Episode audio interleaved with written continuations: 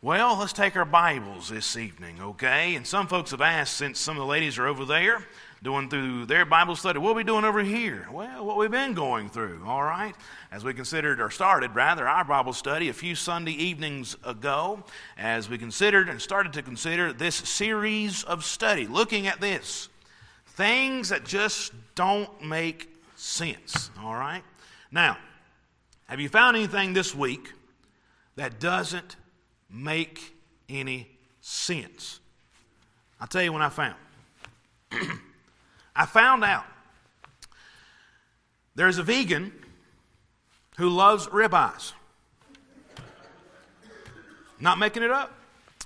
I'm like, look, I love a good ribeye, all right? Love it. That's a great cut of steak there because it's got the perfect amount of fat on it with enough meat, you know what I'm saying? But for a vegan to like that, that just don't make a lot of sense to me, you know? Don't make a lot of sense. And I found out there's some other folks who are Yankees fans. Again, that don't make a lot of sense to me, but that's okay, you know? And there are some folks out there that don't like football. This is football season. How can you not like football? But there are some folks out there like that, okay?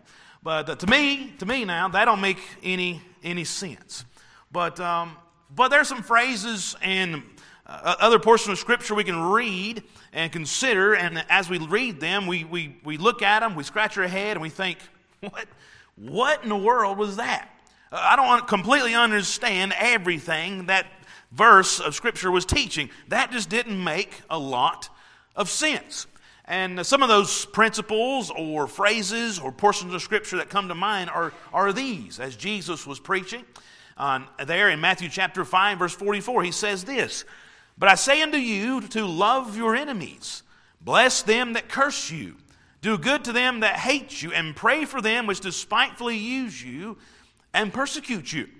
Now, for our natural mind, this does not make a lot of sense to our natural mind to pray for the very ones who hate you, the very ones who, who want to curse you, the very ones who are, are your very enemies, soul enemies, to actually pray for them, to actually love them. To our natural mind, it doesn't make a lot of sense, but understand this is taught in Scripture.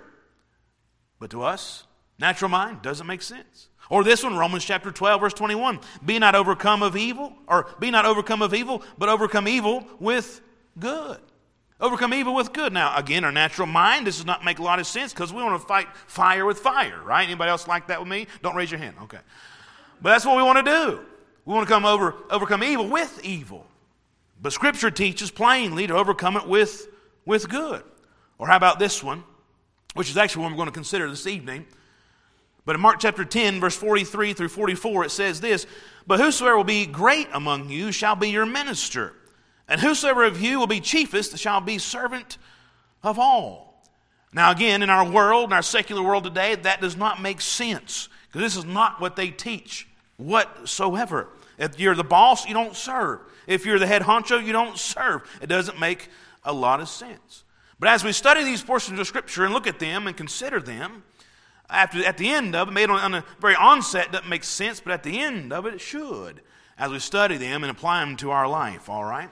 So, so far in our study in this series, we've considered this phrase. It may not make a lot of sense in the very beginning, but it's this phrase we considered consider your trials a joy. Now, again, that doesn't make a lot of sense in the very beginning of that, but understand when you see the trials are for your good, in order for us to grow, to mature, to make us more like Jesus, it's then, when we know that's what's going to happen, it's then we can have joy, knowing that God has a bigger and better plan for those trials and difficulties we go through. Knowing that nothing's wasted with the Lord, and everything has a meaning and can be meaningful. Therefore, we can consider our trials a joy. Last time we considered this one. We considered this phrase from Scripture found in 2 Corinthians when Paul says this to the Corinthian church, ye ought rather to forgive. Now, again, in our world, this phrase would not make a lot of sense. Society would not teach this. Rather, they would teach that you and I, if someone offends us, we should get even with them. They would teach that revenge is sweet. And if, it's, if it, it, revenge will bring about closure in the hurt. But again, this is not what the Bible teaches. Instead, it teaches this you ought rather to forgive, for it's in forgiveness we can find freedom. It's found in there, not in revenge. But again, in the very beginning of it, the onset of some, uh, onset of some of these uh, phrases, it doesn't make sense. But after you consider them a little while, it makes perfect sense. All right, today let's consider this one, okay? And we're going to be in uh, John chapter 13 for this, this evening. But let's consider this phrase The greatest is the servant. The greatest is the servant. Now, again, as you consider this phrase, it doesn't make a lot of sense, especially from a secular world view. But this, because this is not what the world would teach us today. You see, the world uh, says that greatness means that you would ascend to preeminence among men. It means that you would become the boss. It means you become the head honcho. You become number one. You become the CEO, right? You'd be the man or the woman, whatever. Uh, that's what they would teach. That's what greatness truly is. And when you think of greatness, many times people will equate greatness with people who have power, or people who have position, or people who have popularity. And when you think of that, when you think of those types of things, power, position, and popularity, uh, who comes to mind or what comes to mind? Someone talk to me this evening. Who comes to mind? President comes to mind, right? Good. Maybe some of those things, all right. But uh, anyway, what, who else comes to mind? Or what else?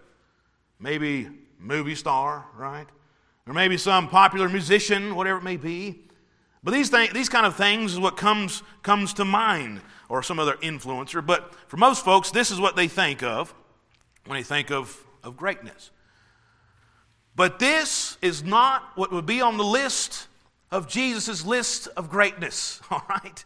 He would not put at the top the people that are popular. He would not put at the top the people who are full of power. He would not put at the, at the top those who may have some kind of position or prestige. That is not who would make the greatness list of Jesus. But according to Jesus, greatness means this rather, not ascending to power, but rather descending to a humble service. Greatness, according to Jesus, will be more stooping down instead of stepping up.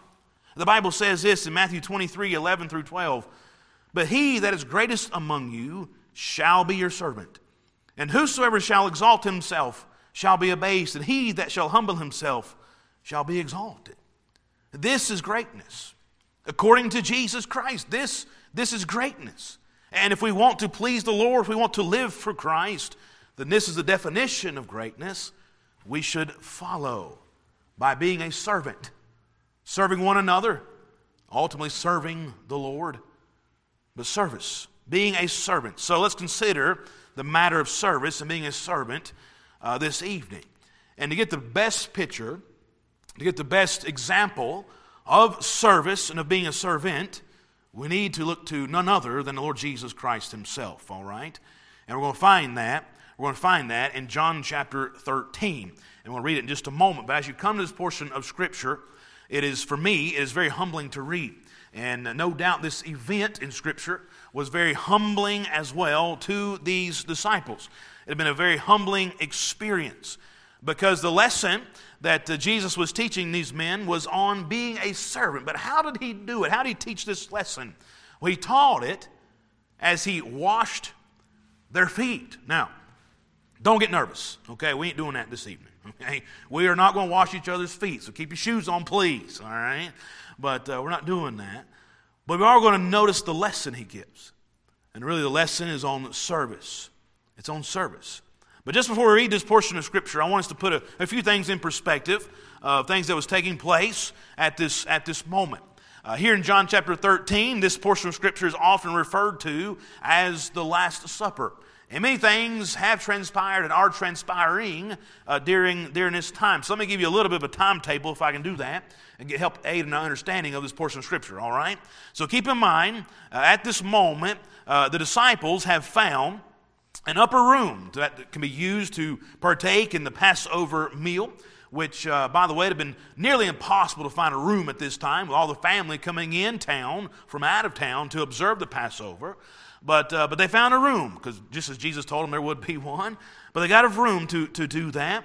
Uh, but as they gathered together, they would have sat down around the table or sat down around the food. And instead of sitting down like we would today in chairs, they would rather sit down in more of a reclining position. All right, just so you know that.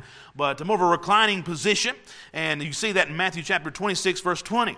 But then at this moment, too, as they're sitting around about to partake in the food and the fellowship there, they begin to argue. They begin to argue over who would be the greatest. Luke chapter 22 and verse 24. And as I see this, as they're beginning to argue here, it's almost like I picture in my mind toddlers fighting over who gets to sit next to their best friend at the table. And just so you know, though we look at these disciples and these, these apostles, and we see them as great men, right? Faithful men men of God, understand they had their flaws too, right? They struggled and battled pride just like you and I do as well. But also in this event, during this timetable, you would have Judas be announced uh, by Jesus as the traitor. Matthew chapter 26, verse 21 through 25. And because this man made an agreement, Judas made an agreement, contract, really with hell, but with the Jews to betray the sinless Lamb of God. Also, during this time, Jesus would institute the Lord's Supper as an ordinance to the church, Matthew 26, verse 26 through 29. Uh, Jesus is, gives what I would call the supper sermon, John chapter 13, verse 31, through John chapter 14, verse 31. And after the, after the supper sermon is concluded, they all would sing a hymn and then go out to the Garden of Gethsemane. And it's there that Jesus would pray with the inner circle. And soon will be betrayed again by Judas taken in custody by the Roman, Roman guard, and taken off to a false trial where ultimately he'd be beaten and crucified for the sins of the world. But right in the midst of all this, right in the middle of this uh, Passover time, where Jesus gathers with his disciples to partake in the Last Supper, to give them the ordinance of the Last Supper, to do this in remembrance of him, to, to do all these things with his disciples. Right in the very middle of this, Jesus washes feet to teach these guys a lesson of humble service. So let's look at it, all right? John chapter 13, and let's just read. Uh, let's read the first 17 verses. I don't think there's any time wasted effort in reading the Word of God, all right? So let's look at it. Verse number 1, John 13, verse number 1. Now, before the feast of the Passover, when Jesus knew that his hour was come, that he should depart out of this world unto the Father, Having loved his own which were in the world, he loved them unto the end. And supper being ended, the devil having now put into the heart of Judas Iscariot, Simon's son, to betray him, Jesus, knowing that the Father had given all things into his hands, and that he was come from God and went to God, he rises from supper, laid aside his garments, and took a towel and girded himself. After that, he poureth water into a basin and began to wash the disciples' feet, and to wipe them with the towel wherewith he was girded. Then cometh he to Simon Peter. And Peter saith unto him, Lord, dost thou wash my feet? Jesus answered and said unto him, What I do thou knowest not now, but thou shalt know hereafter. Peter saith unto him, Thou shalt never wash my feet. Jesus answered him, If I wash thee not, thou hast no part with me. Simon Peter saith unto him, Lord, not my feet only, but also my hands and my head. He's always talking out of turn, you know. Verse 10 Jesus saith to him, he that is washed needeth not, not save to wash his feet, but is clean every whit. And you are clean, but not all. In that portion, I believe he's talking about Judas, all right. Verse 11. For he knew who should betray him, therefore said he, You're not all clean. So after he had washed their feet and had taken his garments and was set down again, he said unto them, Know you what I have done to you? You call me master and Lord, and you say, Well, for so I am. He never denied who he was, folks. Never. Verse 13. 14, rather. If I then, your Lord and Master, have washed your feet, ye also ought to wash one another's feet. For I have given you an example, that you should do as I have done to you. Verily, verily, I say unto you, the servant is not greater than his Lord, neither is he that is sent greater than he that sent him. If you know these things, happy are ye if you do them. Our Father, I pray again that you'd help us to grasp this great importance of being a servant and as we read this portion of Scripture, yes, ultimately, absolutely, to serve you with our lives, but even serve one another. And by this shall all men know you are my disciples, have loved one to another. That verse comes to mind, Lord. And Help us, I pray, to serve one another and to grasp this concept of service. We love you. Thank you for being the ultimate servant and giving your life for us. In Jesus' name we pray. Amen. All right. So when it comes to this service, there's a few things like for us to consider. Number one, I want you to consider this. I want you to know when it comes to service, serve no matter who you are. All right? No matter who you are. Because sometimes when people hear the word service uh, or servant, they think it's below them. Some would think that service is only for the weak and uneducated. That's what they would say. Some may hear the word servant and put themselves, or puff themselves up rather, with pride and say this I am no one's servant. I'm not serving anybody. What do you mean, servant? Don't dare say I have a servant's heart, you know. Uh, some people take offense to that. Well, they don't want to be called or considered, considered a servant because they say, I don't serve anyone, which really, honestly, is not true. We're serving someone. Sadly, sometimes that's ourselves, all right? But we're serving someone. We're serving someone. So, but we get the, get the picture, or the sense, that the disciples, even in this moment, had that, had that mentality at this time. That they thought, listen, I'm no one's servant. We are, we are walking with the king. We are walking with Jesus. We know who he is. He's God come the flesh. Why would we serve anybody? So even in this moment, understand, they were fussing over who'd be the greatest. They had that mentality. I believe they did it even at this moment. They would not serve anyone that is beneath them. But we need to understand these fellas they knew to serve. And even in this, this moment, in this context, they knew to serve because they knew the customs of the time. They knew at the time, especially the Passover, they knew when you come into someone's home, someone's house, a servant would come and wash your feet to get all the dirt and all the grime off of your feet as not to attract the mud and the nastiness throughout the house. But it's especially customary at this time of the Passover Passover meal. But who's going to do that? Of these guys and of this moment, who's going to serve? Who's going to wash these old nasty feet? All right? Who's going to play the part of a servant? Now, by the way, just not any servant would, would do this. Not just anyone uh, of the service at this time would just wash feet. This was reserved for the lowest servant in the house, the low man on the totem pole, kind of speak, all right? This was the worst job to have, to wash people's feet. I mean, I, could you imagine with me this evening trying to wash or, or washing people's feet? I don't like feet to begin with, okay? But to wash these feet during this time would have been absolutely disgusting. You see, they didn't have the, the boots and the shoes that we have today. No, they just simple, they had simple uh, sandal type, open toed type of of, of shoes, all right, flip flops, those kind of things. That's what they would have had. And so they walked just about everywhere they went. So you can imagine the grime and the dust and the dirt that would get on their feet. And yes, even some of the other nasty stuff as they walked down the road. Because as donkeys and horses would go down the same road, they didn't pull them off to the side to use the grassy area with their doggy bag if you know what I'm saying, okay? They left that stuff to stay, okay, and to fertilize the ground, all right. So you can imagine walking down the road and hmm, stepping through that. But anyway, that could be on their feet. I'm just saying, all right? But it's nasty. You can imagine the nastiness that could have been on the feet of even these men. So this service of washing feet was reserved for the lowest slave, lowest servant in the house. And not one of the disciples was prepared to be this humble to wash feet, not even the feet of their own master and Lord, as they, they set him to be. They were not prepared to do that. But knowing, understand, Jesus, knowing his hour, as the Bible says in verse 1, has come, he put aside his garment, grabs a towel and a bowl of water, and begins to be that lowest servant in the house the King of Kings has descended to the lowest servant in the house at this very moment. And as I think of that, this verse comes to mind in Philippians chapter 2, verse 5 through 8.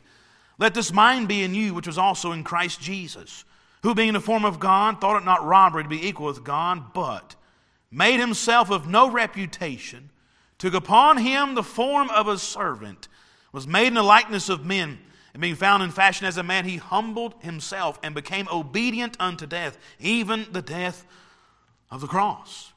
Understand, though all the angels in heaven, the seraphim, the cherubim, the archangels, all of them would bow to Jesus. This same Jesus, this same Lord, this same King of kings would bow himself to become the lowest servant in the house at this moment and wash these nasty feet. And these guys, by the way, would not have been very easy to serve, not been very easy to, to wash feet this way. It just wouldn't have, wouldn't have been. Because think of who the audience is here. Uh, think of who's around the food and around this fellowship and around the table at this moment. Think who's here. And when you start thinking about the individuals, the men who's in this group of men, think of serving them this way. Think of serving Peter. Now we know about Peter, open mouth, insert foot Peter. He did that even here in John chapter 13, you know. Even Peter would say later on, he'd say, men forsake you. I will not. I'm willing to even go to death for you, Jesus. But we know that later on, what he do after the arrest of Christ? He would deny Jesus three times. And on that last time, used some very uh, foul language to do so. We know what he did. And Jesus, knowing all things, he himself knew what would happen. But what did he do? He descended, humbled himself to wash the feet of a denier. We also know in this group of men have been Thomas, and we know about Thomas. What's he known for? Tell me. He's Thomas the what? He's what? The doubter. Doubting Thomas. We know about him. And we know, you can find that in John chapter 20, verse 19 to 29, when the disciples told him, Look, man, you, you, should have, you should have been there with us after Jesus showed himself alive to us. We saw the print of, his, print of the nails. We saw, we saw him alive. And what did Thomas say? If I don't but take my finger and put it into the print of the nails or thrust my hand through his side, I won't believe. He was a doubter. But Jesus knew he would do that. He knew that that would happen with Thomas, but what did he do anyway? He still washed his feet. But even in the midst of this, all the other men, of course, would, would uh, flee and run after Jesus was, was arrested falsely. They would forsake him and flee. But there's another here at this moment who was still part of the group whose feet Jesus washed. And that is Judas Iscariot. And these were devil's feet, by the way. But what did Jesus do? Humbled himself to wash to wash these feet. And I can't imagine this moment. I try to picture it in my mind as I think of Judas, as Jesus going around the circle of men and washing their feet one after another and after another. And he comes to Judas and begins to wash his feet as well. Judas, knowing what he has done and knowing what Jesus is doing, surely in this moment could have humbled himself and asked for forgiveness asked Jesus to forgive him? No doubt Jesus would have. But in this moment, he wouldn't. He continued to reject. Don't you know Jesus knew that? But what did Jesus do anyway? He washed his feet. He became that servant and washed his, washed his feet. Look, Jesus is given a great example of service here in John chapter 13 when it comes to descending yourself, humbling yourself, and washing feet. Then I want to see this. Not only do we serve no matter who you are, but serve no matter how old you are. No matter how old you are. Now, no doubt, there were different age groups that represented here around this supper table, if you will. And uh, I tend to believe, at least, that Peter was probably the oldest disciple. Every time you see a list of disciples, his name comes first. Uh, we know him to be uh, married at this time. Uh, no doubt he loved his mother in law, just like I love my mother in law. She's my very favoriteest one, but anyway, okay? But I believe he to be the oldest, oldest of the disciples. And some of the younger ones I tend to believe to be Mark and John. Uh, we know that Mark, in his gospel record, as you read it, you'll find uh, action words like immediately and straightway. You find those words over 40 times in his gospel record. He's, he's a man of action. He's just wanting to tell you everything that's going on. This reminds me of a, of a younger man who, oh, and then, and then this, and then that, and then this. And you're like, okay, okay, okay. Slow down a little bit, all right? I'm too old to hear all of that. But I tend to think he's maybe a younger man. Uh, John, of course, we know, he, at least by history tells us, he lived to be the, the, the oldest of all the disciples. So I, I tend to believe he was younger at this, at least at this moment. So I, in this, around this group of men, there, there were men who ranged in ages, all right? Peter maybe being the oldest, John and Mark maybe being, maybe being the youngest, but there's definitely some age gaps. And yet the Lord is letting these guys know you're never too young, you're never too old to serve. Why? Because he's teaching this lesson to all these men, all of them. He's saying, Serve. What I've done to you, you do to others. Serve. Serve one another. You're never too old. You're never too young. No matter your age, serve. So when it comes to serving, I want to tell the younger generation this verse, Ecclesiastes 12:1, all right? Remember now thy creator in the days of thy youth. Uh, this comes from the wise man himself, Solomon. He had everything, any, anything he ever wanted, but maybe in this moment, as he finishes up and concludes there in Ecclesiastes, maybe he wished he'd have gone back in his, in his youth and remembered his Creator a little more than he did. Maybe he'd wished he had done that. I want you to know something, young people in here. Listen, you'll never regret the days you serve God with your life, even as a young person. Serve the Lord. David never regretted it. 1 Samuel chapter 17, verse 33. Here's what the Bible says about him. And Saul said to David, Thou art not able to go against the Philistine to fight with him, for thou art but a youth. And he a man of war from his youth. In verse 44, that's, or 42 of that same chapter. And when the Philistine looked about and saw David, he disdained him, for he was but a youth and ruddy, no fair countenance. But it's this, this youthful, ruddy, uh, young boy David. He was the youngest brother. It was at this moment that he killed the mighty Goliath as a young man. Why? Because he remembered the Lord in the days of his youth. Remember the Lord. Timothy did in 1 Timothy chapter 4, verse number 12. When the Bible says this, let no man despise thy youth, but be thou an example of the believers in word and conversation, in charity, in spirit, in faith, and in purity. Timothy served the Lord for many years. But that started when? When did that start? When he was a young man. You'll never regret the days of serving the Lord, even as a young person. Serve the Lord. Serve the Lord. But to the um, not as younger generation, all right, we also need to serve the Lord. I'm reminded of several individuals in Scripture who served God fully in their latter years. Remember Moses? How old? Do you remember how old was, was Moses when he began to serve the Lord? Do you remember? 80. 80 is right. He was 80 years old when he began to serve the Lord. He did so till he was 120 years old. And at the time of his death, the Bible says his eye was not dim, nor his natural force abated, meaning he was still strong to serve, and his eyes, of course, still has eyesight, and still strong to serve.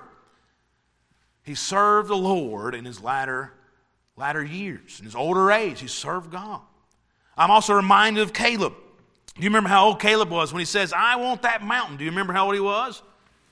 85. That's right. 85. When he said, I want that mountain.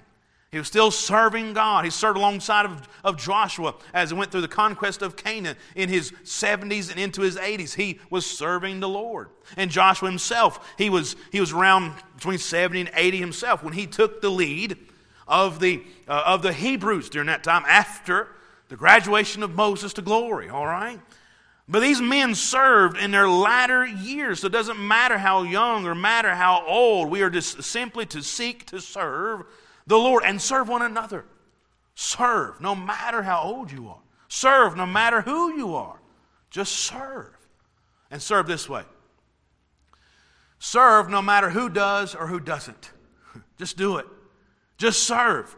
Serve if others do or not. Listen, the disciples did not know at this moment, back in our text in John 13, the disciples, 11 of them at least, did not know that Judas was the betrayer, at least not initially. Everybody trusted Judas. I mean, he was the one, as the Bible says, with the bag. He was the, he was the one, he was the, the treasurer, if you will. He held the money. He was entrusted with the money. You don't give somebody money you don't trust, all right? But they trusted him. And no doubt they never would have believed or thought he would be the one to betray Jesus. And even all the disciples, when Jesus said, When are you going to betray me? All of them were like, Well, is it me? Is it me? Nobody said, Oh, it's Judas, all right. No one said that.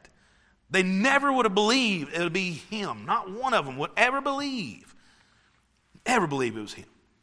But understand, after they found out the news that Judas was the betrayer, they were not going to allow that, not going to allow his actions of betrayal to control their actions of service to Christ. They were not going to allow that to happen. They were going to serve the Lord, whether Judas did or not. In the scripture, we find up, or, find, or meet up rather, with a man by the name of Demas. In Philemon chapter 20, or verse 24, we find Demas, where the Bible says this about him, that he was a fellow laborer with, with Paul. And as you read on in Scripture, we find in 2 Timothy 4.10 more about Demas later on when it says this. Demas for, had forsaken Paul, having loved this present world. So he went from a fellow laborer to a forsaker. That's what he was doing. But in that same group, we believe that Timothy was also serving alongside. We also know that Timothy was a fellow laborer with Paul, just like Demas. Therefore, that means this Demas would be serving, he would be preaching, he'd be starting churches, all right? Timothy, he'd be preaching, he'd be serving, he'd be starting churches. All of that with Paul, serving alongside with Paul. Both these men were doing that. But at one time, in, at some time in his life, Demas forsook all of that having loved this present world. Don't you know that Timothy knew that? Don't you know that he knew about, about Demas? But he was going to continue on serving, rather, whether Demas did or, or not. He was not going to let Demas's actions shake him. He was not going to let that persuade him from serving the Lord. He was not going to let his friend bring him down or his friend keep him from doing what was right. He was going to serve God. Timothy was going to serve the Lord no matter if others did or not. And again, around this table this evening at the John, in John chapter 13, in this, in this moment, this portion of Scripture, not one of the disciples were prepared to be this humble servant. Not one of them. Not one of them was going to, but maybe they thought this. Maybe they thought this. Maybe they thought, we know the customs. We, we know who's supposed to, or somebody's supposed to wash feet, but somebody else is going to do it. somebody else will do it. Let, let somebody else, somebody else do it. And by the way, someone else did. It was the king. It was the Lord who became that servant that they would not become. Jesus wanted them to know want them to know to be a servant, even if others will or not. So don't wait to be served, rather step up and be the servant. Why? Look at verse 17 with me. John chapter 13, verse 17 If you know these things, happy are ye if you do them, if you serve. I think the, the happiest people on earth are those who are serving people. People who serve. I think they're some of the happiest people. Really, they are. I believe they really are. Why? Because the Bible says so for one, but you can just see it. Serving others. Talking about service. So let me ask you this evening Are you serving others? Now, no one likes to be called a servant, but you can find over 500 times in the Bible the word servant is used. And 40 of those times alone, you can look in the book of Mark. In the book of Mark alone, Jesus refers to himself as, as a servant. And if we will simply be a servant for the Lord, then we'll be acting just like Jesus, like Jesus himself. Jesus said this in Mark, Mark chapter 10, verse 45 For the Son of Man came not to be ministered unto, but to minister and give his life a ransom for many. So be like Jesus and just simply be a servant. And if we live that way, if we live that way, then one day we can look forward to hearing these faithful words from the Lord Himself in Matthew 25 21. Well done, thou good and faithful servant. Simply serve. So in our world today, they say to be the greatest, you got to step all over people. But Jesus says you'll be the greatest, you serve people. So let's just serve Serve the Lord? Yes, absolutely. Serve one another. Serve one another.